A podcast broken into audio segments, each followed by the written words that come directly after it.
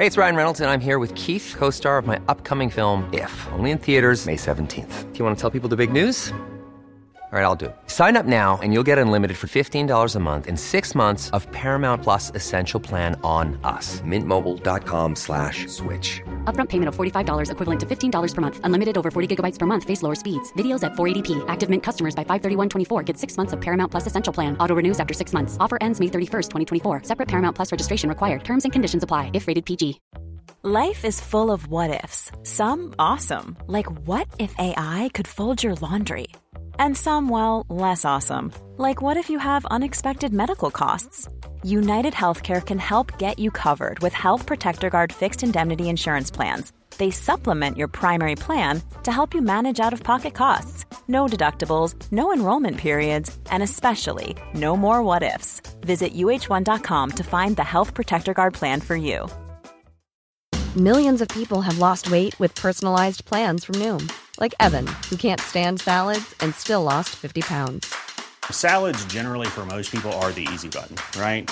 For me, that wasn't an option. I never really was a salad guy. That's just not who I am. But Noom worked for me. Get your personalized plan today at Noom.com. Real Noom user compensated to provide their story. In four weeks, the typical Noom user can expect to lose one to two pounds per week. Individual results may vary.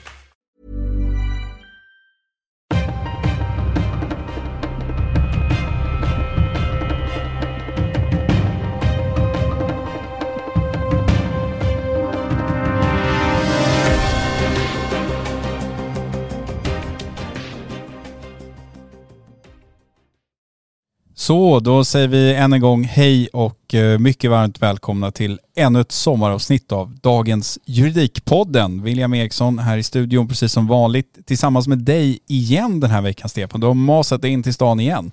Jag har masat mig in ifrån den vackra skärgården för att göra ett eh, par ärenden och träffa dig och prata med våra lyssnare som även i sommar orkar höra oss babbla här i vår podd.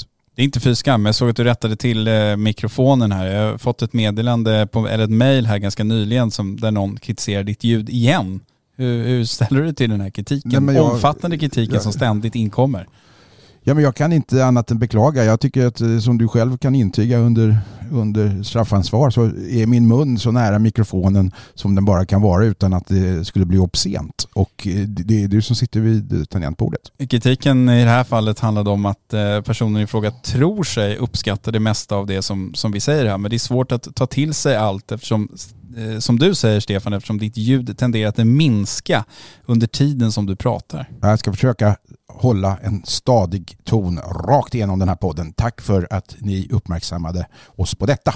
Ja, det är kul att ni fortsätter att mejla. Det, det är strida strömmar. Det kom in någon fin anekdot om fyndförseelse också som jag inte hinner eh, läsa upp här i podden idag. Men apropå det vi pratade om förra veckan så var det ju kul att det kom flera så att eh, det inte bara var din långa anekdot om fyndförseelse Stefan som våra lyssnare tar del av. Den kan vi läsa upp någon gång vid tillfälle. Du, den stora grejen den här veckan har ju naturligtvis varit Sveriges eh, nästan inträde i NATO. Man har under det här toppmötet i Vilnius fått någon form av garanti från Turkiet om att de i sitt parlament ska säga ja till eh, ett svenskt medlemskap och som jag tolkar det, man har inte hört så mycket om Ungern, men som jag har förstått det så har väl Ungern mer eller mindre sagt att vi kommer gå på Turkiets linje, så då förväntar man sig väl också ett eh, ja från Ungerns sida. Ulf Kristersson har väl sällan sett så nöjd och glad ut som han gjorde den här eh, tisdagskvällen efter, eller om det var måndagskvällen efter mötet med med eh, president Erdogan och eh, Jens Stoltenberg. Vad, vad, ska du, vad säger man om det här Stefan? Ja, det, ja, det var lättnad kan jag säga. Även för en undersåte i det här landet att eh, få den, det beskedet här i veckan. Det måste jag säga. Jag är stor NATO anhängare och förespråkare för svenskt medlemskap och har varit länge. Men eh, politiskt så finns det inte så alla anledning att vara, vara glad, inte bara för Sverige utan även för att man faktiskt politiskt har lyckats. Man kan ju omväntvis säga att om det här inte hade lyckats eh, ta sig i hamn så hade, så hade det varit en politisk nesa med tanke på det arbete som man har lagt ner och den vikt som, som det här faktiskt eh, har för svensk säkerhetspolitik för en lång tid framöver. Nu är vi inte framme i mål ännu men eh, det verkar ju mer eller mindre vara. När det gäller Ungern så har ju deras regeringsföreträdare i form av deras utrikesminister gått ut och sagt att det bara är en teknikalitet eller en formalitet. Och idag skulle tydligen regeringen i Ungern sammanträda för att kunna få det här till stånd. Och när det gäller Turkiet så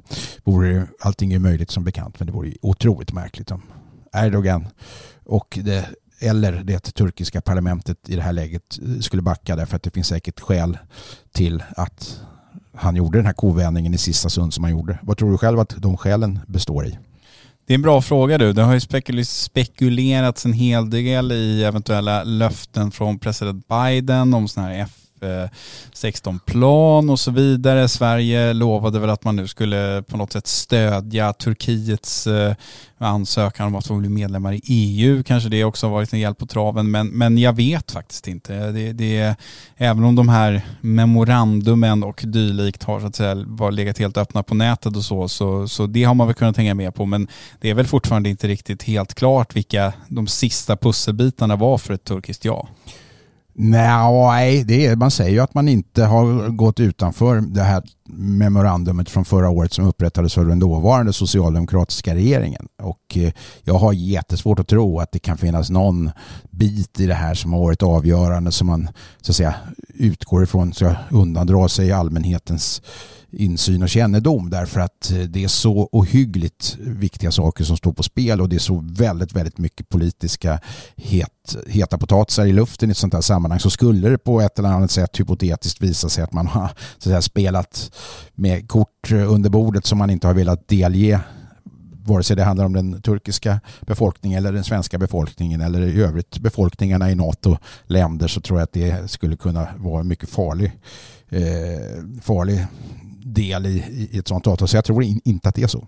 Låt säga att vi eh, skulle bli medlemmar här nu då, kanske till hösten om, om det är så att det turkiska parlamentet är stängt eh, från och med nästa vecka om man inte hinner rösta om, om det och sådär. Eh, juridiskt sett så lär väl misstänka att NATO-medlemskap innebär att det kan krävas vissa lagändringar från svensk sida. Eh, man kan väl tänka sig att eh, det är liksom utländska militärer och annat som ska kunna röra sig eh, fritt på olika sätt inom Sverige och så vidare. Har du någon aning om vilka liksom, lagändringar som kan komma att krävas om Sverige nu blir medlem i NATO? Det är ändå en intressant fråga tycker jag. Jag vet att man arbetar mer och har gjort en översyn, eller gör en översyn inom regeringskansliet kring de här frågorna och jag har tidigare redan inledningen utav utav den svenska ansökningsprocessen förra året läst mig till lite grann och det, man kan säga att det är å ena sidan förbluffande lite ändringar som behöver göras ehm, för ett svenskt NATO-inträde fullt ut. Eh, men det finns ett antal bitar som rör just det du var inne på. Hur utländsk militär personal ska få röra sig på svenskt territorium och till och med försvara riket. Kanske till och med utöva myndighet i vissa sammanhang. Det finns en del saker som rör uppfinningar, alltså immaterialrättsliga frågor inom patenträtten som har både beträffande sekretess för försvarsuppfinningar har jag förstått men också en del andra saker där man som jag begrep det eh, inte kan då sitta inne på ett, ett, patent som skulle kunna vara avgörande för att eh, försvarsalliansen skulle kunna upprätthålla e, e, e, ett, ett gott säkerhetsskydd i händelse av till exempel krig. Och, och då, då, då så att säga, Eh, inträder nya, vissa nya regler för sådana tekniska uppfinningar. Jag, jag, kan inte redogöra för det i någon djupare form. Sen finns det en del som rör sekretess och utökad sekretess till andra länder och en del sånt här sekretess kring militära tekniska lösningar då, som inte ligger inom patentet. Då. ja, och sen ska NATO få upprätta vissa högkvarter i i, i, i Sverige och man ska få det vad det USA hålla militär personal här och så vidare. Så att det finns ju en del att se över men jag tror att många inte minst jurister blev lite förbluffade över att det inte var så att säga, på djupare planet eh, som det fanns några krav till exempel i svensk grundlag och så utan i grund och botten är det faktiskt svensk regering som beslutar om internationella samarbeten och sen har man då tagit det till riksdagen för att man tycker att det kan ju alltid regeringen göra för att det ska bli verkligen förankrat hos folket och Eftersom vi inte haft något val efter det att eh, de här frågorna blev riktigt heta så tyckte man väl att nu har riksdagen och en överväldigande majoritet sagt ja i god demokratisk anda och eh, det är bara så så vitt jag känner till Vänsterpartiet och Miljöpartiet som då motsätter sig ett NATO-medlemskap. De har inte sådär jättemånga procent idag tillsammans. Eh, det är ändå intressant när du säger så. Jag, jag tittade också över den här, det, det, pågår någon form av utredning som leds av ett hovrättsråd liksom som arbetar då på uppdrag av regeringen och försvarsdepartementet. Och när man tittar på dem, de har kommit med ett sån här del, del, en delredovisning här, de ska fortsätta och titta, titta mer på de här frågorna, så är det ju liksom inte frågor, inte lagändringar som man upplever kommer att påverka eh, sådana som dig och mig i vårt vardagsliv, liksom, utan det handlar väldigt mycket mer om, om det du var inne på där, alltså eh, viseringsfrågor och hur ska man få göra med pass och så vidare. Eh, visst kunde man kanske tro att ett medlemskap, i och med den här 200 år långa alliansfriheten och liksom den, den svenska stoltheten i att stå utanför den här typen av militära allianser och så vidare, så kunde man kanske tänka sig att det skulle krävas mer, precis som du själv sa, omfattande lagändringar för att anpassa Sverige som land och göra det möjligt att gå med där, men det verkar ju knappt krävas någonting. Jag, jag kan säga att överhuvudtaget efter den 24 februari förra året när Ryssland invaderade Ukraina, attackerade Ukraina, så har jag i varje fall inledningsvis haft ett ganska stort antal diskussioner med väldigt prominenta personer i både akademin och den praktiska eh, rättsvärlden där, där man kunde kanske trott att det fanns fler som åtminstone skulle haft ett visst kunskapsunderlag kring den situation som uppkom, vare sig det handlar om svensk medlemskap i NATO eller om det handlar om sånt som till exempel svensk försvarsjuridik och så vidare. Och förbluffande många av de som jag träffade eh, under den här perioden sa att de inte hade en susning egentligen vad som gällde. Den som kunde det allra, allra bäst var ju förutvarande justitiekanslern och hovrättspresidenten Johan Hirschfeldt som, som ett rinnande vatten redogjorde för de här bestämmelserna i svensk grundlag och i andra då bland annat brottsbalken om de särskilda brott som kickar in i händelse av krig och så vidare och vilka rättigheter som det finns för staten att mobilisera inte bara personer utan också faktiskt till exempel eh, privatägda fabriker och så vidare för försvarsändamål.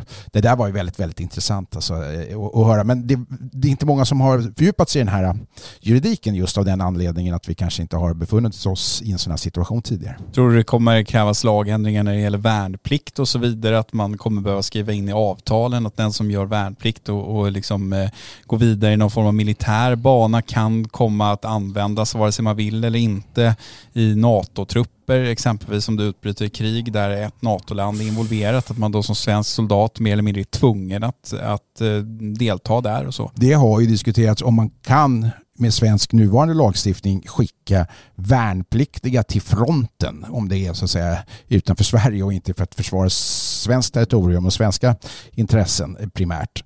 Eh, det det skulle kunna kräva lagändring så vet jag förstått ifrån personer som kan kan den delen. Däremot så har jag ett mycket starkt minne av att det för ett antal år sedan prövades i domstol huruvida då så kallade yrkesmilitärer, alltså det var under den här perioden vi hade uppehåll i värnplikt i Sverige där vi då hade anställda soldater från meniga och uppåt, huruvida de kunde vägra att inställa sig till utlandstjänstgöring eh, när så erfordrades utifrån en order uppifrån och det prövades av domstol vill jag minnas och den domstolen, vilken det nu var, kom fram till att det får anses ingå i arbetsbeskrivningen i, i för den som tar värvning mot betalning. Men hur det förhåller sig med de värnpliktiga ska ju bli ganska intressant att, att se här och det räcker nog med, skulle jag tro, en lagändring. Du pratar om Sveriges intresse här och jämförelse och sätter det i perspektiv med andra länders intresse när vi nu då möjligtvis och troligtvis går med i NATO. Är inte alla NATO-länder då och hela NATO Sveriges intresse? Liksom, skulle inte den liksom, definitionen av vad som, som ligger i Sveriges intresse kunna ändras om vi går med i NATO till exempel? Absolut, och notera att jag faktiskt sa primärt svenska intressen. Som, som, som ja, men NATO kanske blir ett primärt ja, svenskt ja, intresse. Och EU, vi är med i EU sedan 1994 eller 95 om man ska vara krass. Vi hade folkomröstningen 94. Och eh, likväl som att man är svensk medborgare så är man EU-medborgare. Då är frågan nu, ska de intressena anses lika primära som det svenska intresset när man är både svensk medborgare och EU-medborgare. Om vi dessutom går med i en mellan mellanstatlig organisation, försvarsallians och NATO så kanske vi, vårt medlemskap där förpliktigar även i det avseendet. Det återstår att se. Det kan ju kanske inte bara vara en juridisk fråga utan en politisk fråga också.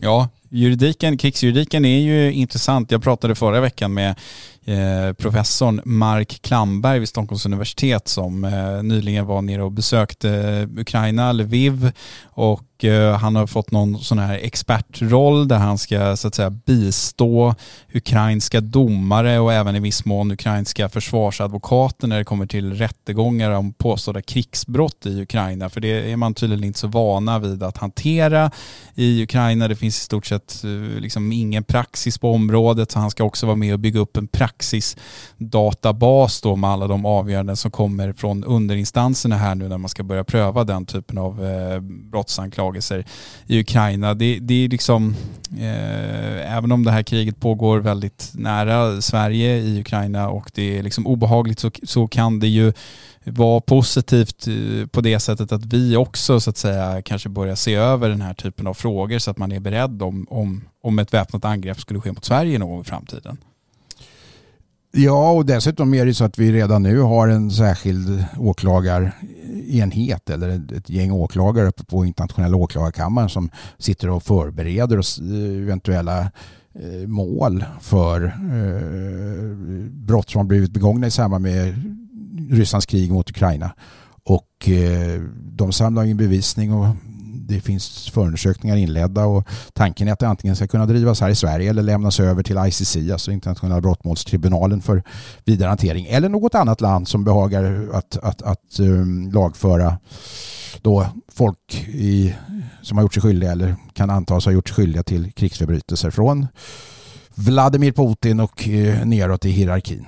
Ja. Vi får eh, se vad som händer här helt enkelt. Det här eh, obehagliga anfallskriget i Ukraina, Rysslands aggression pågår ju där alltjämt och eh, det är väl ingen lösning i sikte än på ett tag. Nej, men samtidigt tycker jag att man, när man pratar om det här, om vi bortser från det hemska kriget som pågår för en sekund och tittar på den juridiska möjligheten till efterspel så vet jag ju att det finns en, en juris doktor vid, vid eh, han är Försvarsmaktens folk rättsliga rådgivare va? och dessutom forskare uppe på, på eh, FOI, Pontus Winter som jag träffade och intervjuade för Dagens Juridik faktiskt här i för något år sedan. Och han sa ju att det, det finns, han undersök faktiskt att världens track record ser ganska bra ut när det gäller att komma åt eh, den här typen av krigsförbrytare. Och han hänvisade tillbaka till vad som hade skett ifrån Balkan och lite andra eh, historiska eh, rättegångar och så vidare. Så att förhoppningsvis så ska människor som begår brott mot mänskligheten, folkmord och, och, och krigsförbrytelser, krigsförbrytelser inte komma undan. Och det skickar ganska starka signaler till pompösa krigsherrar och ledare som annars kanske tror att de sitter säkert. Och det gör de inte, det ska de inte göra. Nej, det gör de inte.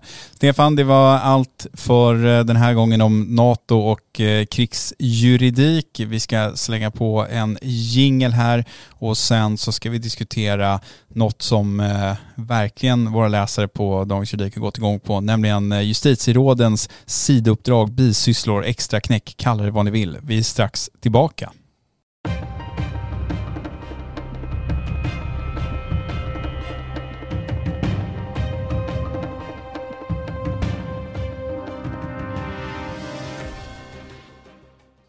Ja, för jag eh, tillsammans med min kollega Sara Johansson kartlade, eller sammanställde kan man kanske kalla det, förra veckan eh, de så kallade bisystrarna som justitieråden i Högsta domstolen eh, själva då har anmält att man ägnar sig åt vid sidan av sitt dömande vid Högsta domstolen. Och det här är en fråga som har varit uppe gång på gång. Det diskuteras ständigt. Det kanske blossar upp lite extra någon gång vart, vart tredje, vart fjärde år när någon tidning som typ Dagens Juridik gör en sån här sammanställning. För att det är ju så att de här listorna, speciellt när det gäller Högsta domstolen, blir ju ofta ganska långa. Tittar man på en del av justitieråden där i HD så kan man se att det är uppemot en kanske 8-10 sidouppdrag. Det kan vara styrelseuppdrag i egna aktiebolag, det kan vara medlingsuppdrag, det kan vara att man åtar sig skiljemanuppdrag, man skriver böcker, man sitter i någon statlig nämnd eller man sitter i någon disciplinnämnd för någon Stockholmsbörs eller från någon annan börs eller ja, ni hör, det kan vara väldigt många olika typer av sidouppdrag. Eh, ibland diskuteras det om det är rimligt att de så att säga via egna bolag fakturerar miljonbelopp för skiljemanuppdrag och så vidare som man utför vid sidan av. Och ibland så diskuteras frågan om det verkligen är lämpligt att man har sidouppdrag överhuvudtaget i förhållande till att jävsituationer och annat skulle kunna uppstå. Stefan, jag vet att det här är lite av en hjärtefråga för dig, eller kanske inte en hjärtefråga, men det är en fråga som du, som du gärna diskuterar och, och liksom vad är grunden till att du har intresserat dig så pass mycket för de här sidouppdragen? Jag tycker att domare i de högsta domstolarna, det vill säga HFD och HD, ska vara eh, oförvitliga, inte bara i förhållande till vad de gör utan också i förhållande till vad de kan misstänkas göra och, och vad de då utifrån det perspektivet, eh, även om de inte gör några dumheter, kan hamna i lojalitetskonflikter och jävsituationer. För min del får man gärna fördubbla justitierådens löner. Jag har handfull justitieråd i, i Sverige. 32 stycken är de, eller de två högsta domstolarna. Och eh, fördubbla gärna lönerna men sen ni får inte ha några extra knäck överhuvudtaget. Inledningsvis i varje fall inte några arvoderade eller sådana som ni uppbär ersättning för. Eh, och Eh, därutöver så ska det vara med stor restriktivitet. Jag, jag, kan respektera att de kan inte beskära sin rätt till yttrande och tryckfrihet i form av att kanske ge ut viss litteratur och så. Även om jag även där tycker att man ska vara försiktig därför att eh, det kan rent praktiskt komma i konflikt med eh, sitt arbete om man å ena sidan medverkar aktivt i doktrinen och skriver på ett visst sätt där och sen kommer den egna högsta domstolen eller högsta förvaltningsdomstolen fram till att det som har skrivits där är, är, inte alls någonting vi ska tillämpa i den praktiska rättstillämpningen här på högsta nivå. Det kan ju vara antingen chikanerande för justitierådet som då har skrivit en viss sak i doktrinen och sen så blir överkörd av sin egen domstol. Men det skulle också i värsta fall kunna vara så att man tvingas att, och, så att säga, ta ställning till någonting som har åberopats av en part utifrån eh, något man har skrivit i ett, i ett förarbete och därmed uppkommer närmast en jävsituation därför att det är omöjligt att, så att säga, komma ifrån att jag så skrev jag faktiskt där och då måste jag nog döma efter det även om det finns, finns finns eh, andra här i domstolen som tycker någonting annat. Det är inte bra av det skälet tycker jag. Eh, du gjorde en intervju förra året eh, med den tidigare, det tidigare justitierådet och den tidigare justitiekanslern Anna Skarhed som ju nyligen Eh, var aktuell för att hon har suttit och arbetat med någon form av eh, skrift eller liten bok som ska gå ut till alla svenska domare på domstolar om, jag tror med sig domaretik och, och liknande. Och hon sa i den intervjun när du ställde frågan till henne om det här med sidouppdrag, extraknäck och bisysslor, kalla det vad ni vill, att Sverige är ganska ensamma Eh, i världen om att tillåta att justitieråd i de högsta domstolarna har den här typen av, av eh, extraknäck. Och hon sa en ganska bra sak i den intervjun tycker jag, att ofta när det här diskuteras så pratar man om de, de eh, pengarna som justitieråden så att säga kan tjäna på de här sidouppdragen. Men att det är liksom inte det tycker inte jag heller är, precis som Anna Skarhed, den stora frågan. Jag tycker kanske den stora frågan är dels det som du var inne på när det handlar om liksom jävsituationer, men också frågan om tid. Alltså målen tar ju lång tid att avgöras i Högsta domstolen och när det tar så pass lång tid, de pratar ofta om en hög arbetsbelastning, det är ju fler mål som prövas i underrätten, desto fler mål kommer att prövas i de högsta domstolarna. Har man då tid att ha 10-15 sidouppdrag vid sidan av sitt arbete? Antingen så är man ju unikum och det kanske kanske de är. Det kanske man måste vara för att jobba i landets högsta domstolar. Eller så är det ju så att arbetstid går åt till att sitta i nämnder och skiljemannauppdrag och så vidare. Jag brukar lite raljerande ibland säga att när det gäller den svenska advokatkåren så må den ha en viss höjd men den är fullständigt bottenlös och det kan jag stå för när det gäller de 6 000 människorna där. Det här stämmer inte på våra justitieråd i våra två högsta domstolar, det vill jag påstå. Det finns en ojämnhet där också. Lämnar en, en hel del övrigt att önska ibland kan man tycka men de är, de är nog eh, överlag ganska högpresterande eh, personer. Men det som du själv säger, dessa lister med uppdrag som är eh, långa så att de sträcker sig från Dagens Juridiks redaktion till Högsta domstolens kansli i många avseenden. Det är närmast att, att eh, jag vet inte var de får den här tiden ifrån. Dygnet har ju inte mer än 25, 25 timmar och... Mycket, 25 i din värld? 24 har de kanske. Mm. Är det så? Det är väl en grundläggande kunskap att jag glömde, jag glömde det. försökte vara lite lustig här. Men så är det. Dygnet har 24 timmar, inte 25 timmar. Men i justitierådets värld kanske de har det. Det här är inte bra heller, att man kan ifrågasätta eh, hur de egentligen disponerar sin, sin tid. Skulle vi nu ha justitieråd med oss här, skulle Anders Eka som är ordförande för HD eller, eller Helena Jäderblom som är ordförande för HFT sitta här så skulle de säkert säga att det här får de utföra på sin eh, fritid.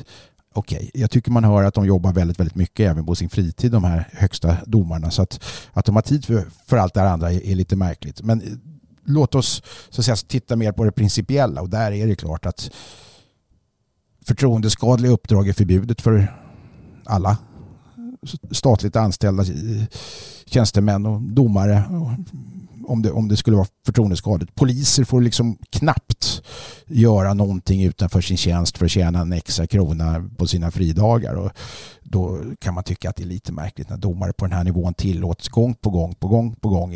Så länge jag har varit med i den här världen så har det här diskuterats. Alltså i över 30 år så har den här frågan diskuterats. Och jag vet inte, jag, jag, jag, kan inte förstå att det ska vara så oerhört attraktivt att, att äh, ställa ut sig som, som de här gör. Och det är klart att du som domare i HD och HFD redan där, eh,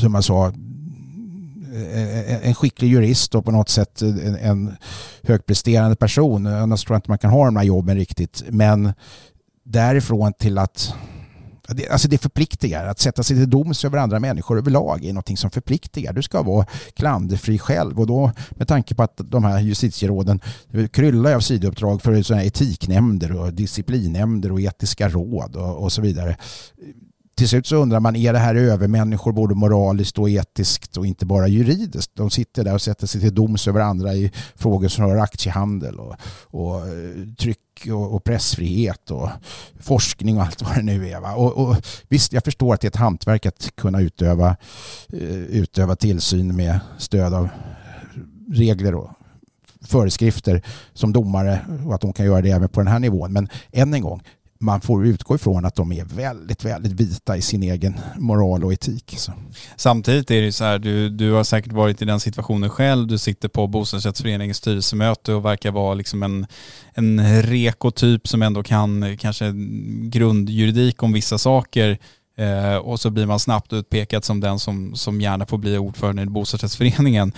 Här har vi vissa personer som är liksom några av Sveriges 32 absolut högsta jurister vem vill inte ha dem som ordförande i sin bostadsrättsförening?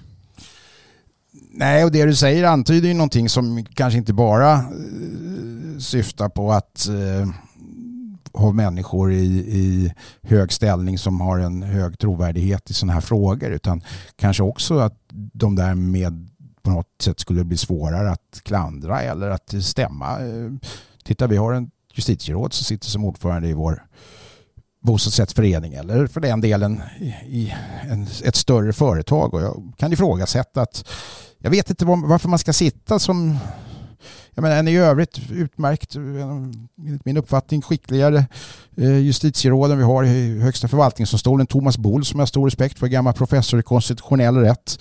Eh, han sitter i styrelsen för SVT AB. Jag vet inte om det är bra att man har ett justitieråd som sitter i, styrelsen för, för Sveriges Television. Varför inte då? Därför att vad händer om Sveriges Television hamnar i, i på något sätt i, i klammer med rättvisan, i det här fallet då kanske en skatterättslig fråga som slutgiltigt ska avgöras i HFD.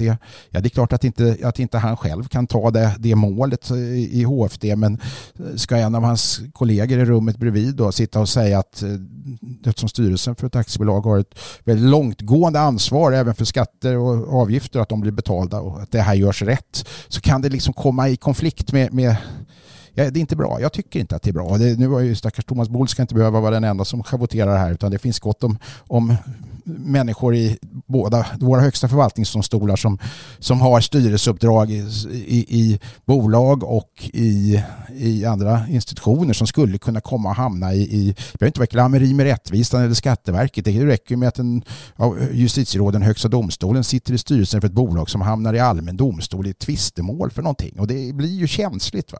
Det var inte så länge sedan som det kom fram att den tidigare ordföranden i Högsta domstolen, eh, Stefan Lindskog, hade tagit ett beslut eh, i HD om att inte bevilja prövningstillstånd tror jag. Jag tror det var något skadeståndsärende som gällde ett bolag och det här bolaget så hade hans privata bolag då liksom ägt massa aktier i och sådär. Jag tror att det inleddes någon förundersökning som sen lades ner och så vidare och det blev ett jäkla rabalder om det där och det var väl ett ganska tydligt exempel på det du säger, vad som kan uppstå även om man inte haft något uppsåt. Han påstår väl själv, om jag inte minns fel, att han inte kände till överhuvudtaget att det här eh, hans privata pengar på något sätt var investerade i det här bolaget, det var någon diskretionär förvaltning som han inte hade någon insyn i och så vidare och så vidare.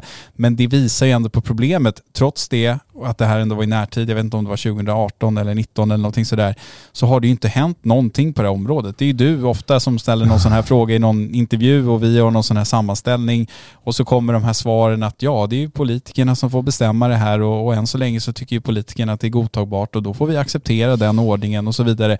Det verkar inte vara någon som liksom vill dra en lans. För din linje så kanske är det inte så kon Ja, ja, kontroversiellt ja, som du tycker heller. eller? Ja, alltså jo då, man kan säga så här, du, du kan prata mellan skål och vägg med ett mycket stort antal, eh, jag kan säga för, även, just, för den delen även justitieråd, men, men okej, för all del, eh, domare på hög nivå om jag uttrycker mig så då, i övrigt och eh, framstående jurister. Jag, jag skulle snarare säga att de flesta, i vart fall en majoritet, nu är det verkligen ovetenskapligt ska jag säga, men utav de jag pratar med, det kan vara så att jag är färgad av min egen uppfattning i frågan.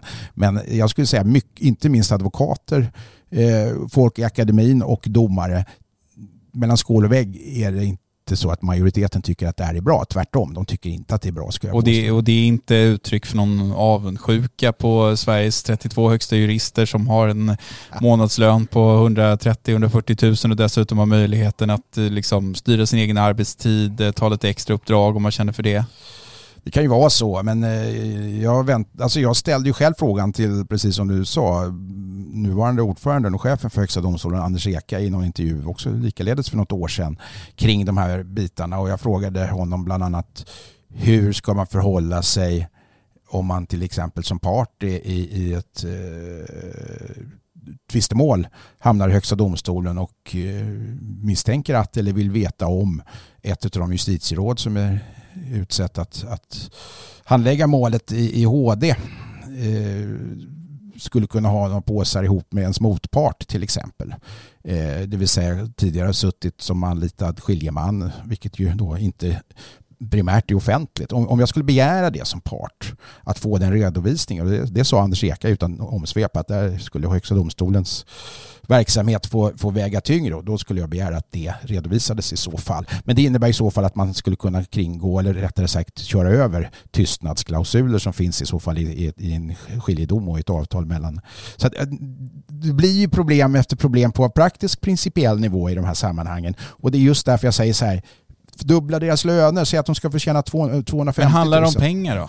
Ja, det till stor del handlar ju allt om pengar här i livet. Men, men det kan ju också vara så att det finns massa prestige och roligheter i det här som de tycker är, är fint att, att vara med på. Det räcker så att säga inte med att vara, vara justitieråd. Sen, sen vet jag inte om det är så att vissa av de här nämnderna och stiftelserna och dylikt som vissa justitieråd sitter i, att det eventuellt skulle kunna stå i något statut eller någon, någon, någon stadga att en av styrelseledamöterna skall vara ett justitieråd, att man då liksom får ta någon där som, som får sätta sig i den styrelsen. Det kan ju också vara så. Det kan ju vara så att man i så fall skulle få ändra det statutet eller den stadgan om det är Ja, så ja, att men jag, jag pratar bara som göra. ett försvar här Ja, för, för justitieråd. Och, och sen så tycker jag att en annan intressant fråga är att ställa sig, i, vil, i vilka lägen är det bra då ur din synvinkel att justitieråden agerar utanför domstolen? Är det bra att de så att säga bedriver undervisning i sjö och transporträtt eller straffrätt för människor som är praktiker på området? Är det bra om de skriver artiklar i eh, Dagens Juridik? Är det bra om de skriver artiklar i Svensk Juristtidning? Borde de undervisa på universiteten eller borde de bara sitta där i Bondeska palatset och, och liksom eh,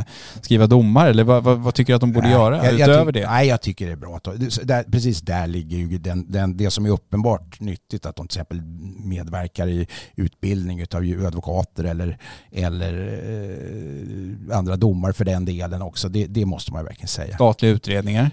Det är jag krit, inte kritisk till, det jag tycker att man borde förbjuda och av den anledningen rent principiell. Hur i hela fridens namn ska vi kunna ha oväldiga domare som är oberoende och står utanför statsmakternas eh, möjligheter till, till styrning när de samtidigt då anlitas och, och arvoderas för att göra utredningar åt regeringen där det dessutom skrivs, det heter ju till och med utredningsdirektiv, det vill säga Sveriges regering sitter och ger direktiv till Sveriges högsta domare och det är olämpligt i sig tycker jag.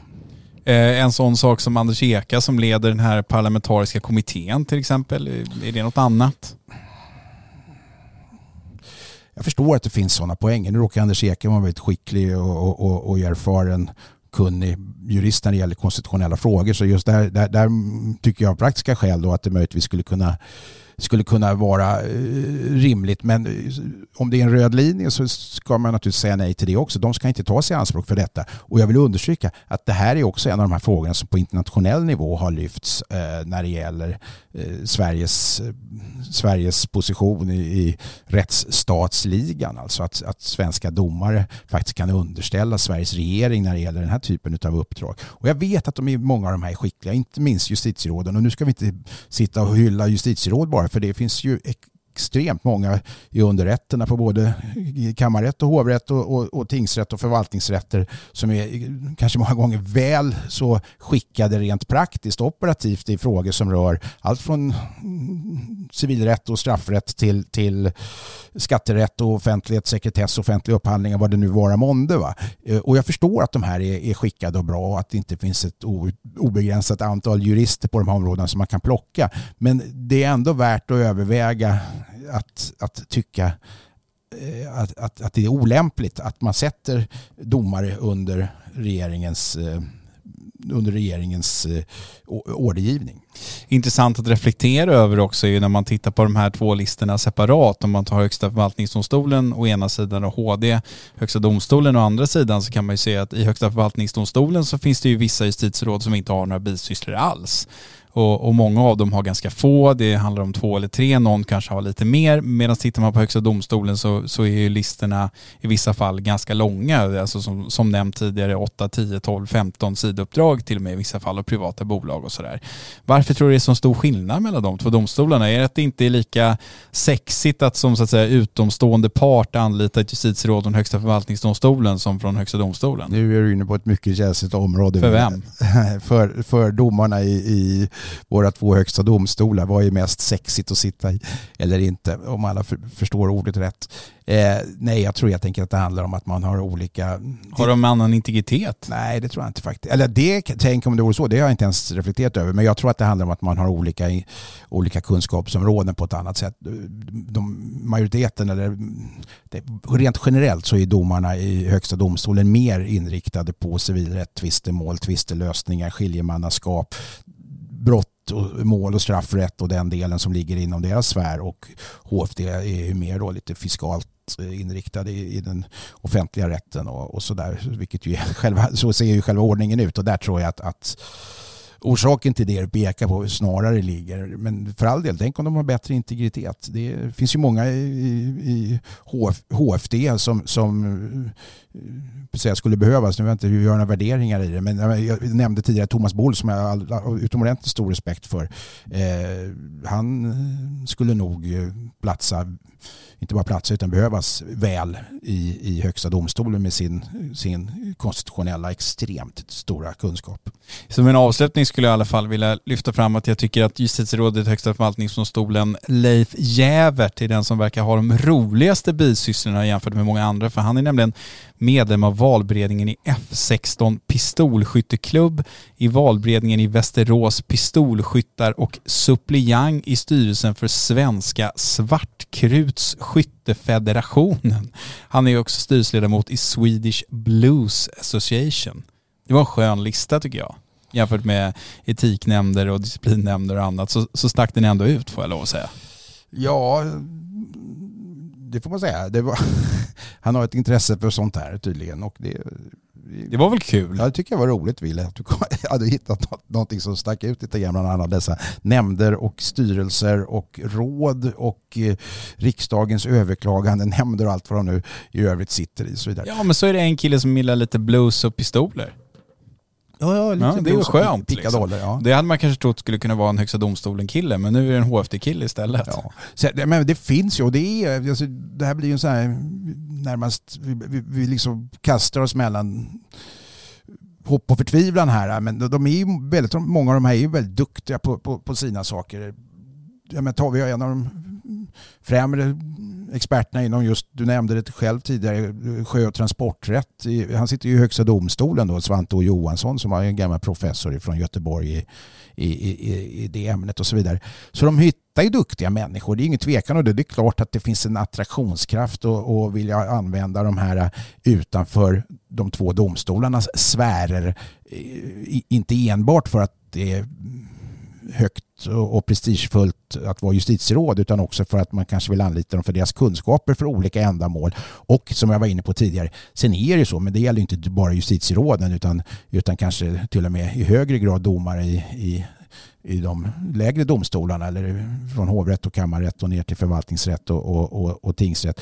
Att, att det är ett hantverk att kunna döma och kunna tillämpa och tolka regelverk på ett rätt och objektivt sätt. Va? Och det är väl lite grann man vill komma åt i många av de här disciplinnämnderna och sådär. Så att, men, ja, jag, jag, jag, jag har förståelse för att det är som det är.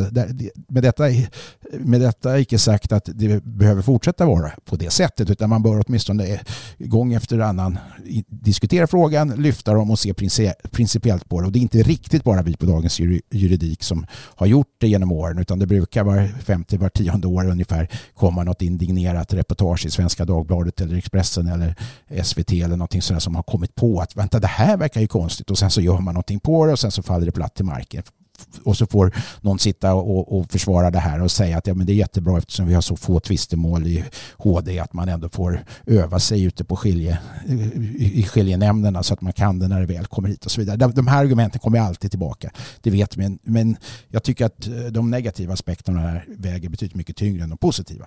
Den här diskussionen lär eh, inte dö ut förrän eh, det sker någon regel eller lagändring. Det kan man vara nog rätt säker på. Stefan, de Walt, vi hann med idag. Nu är det tillbaka ut i eh, högsommarvärmen och eh, mot grillen eller något liknande för att njuta av eh, den första veckan av industrisemester för många. Själv sitter jag kvar här i gruvan och knackar på med mina artiklar. Tack till er som har lyssnat. Glöm inte mejla podden att dagensjuridik.se om ni vill nå oss. Ni kan också följa Dagens Juridik och Dagens Juridik-podden på både Twitter och Instagram. Ni kan följa mig där också och så vidare. Tack för att ni har lyssnat. Vi hörs om en vecka igen. Hej!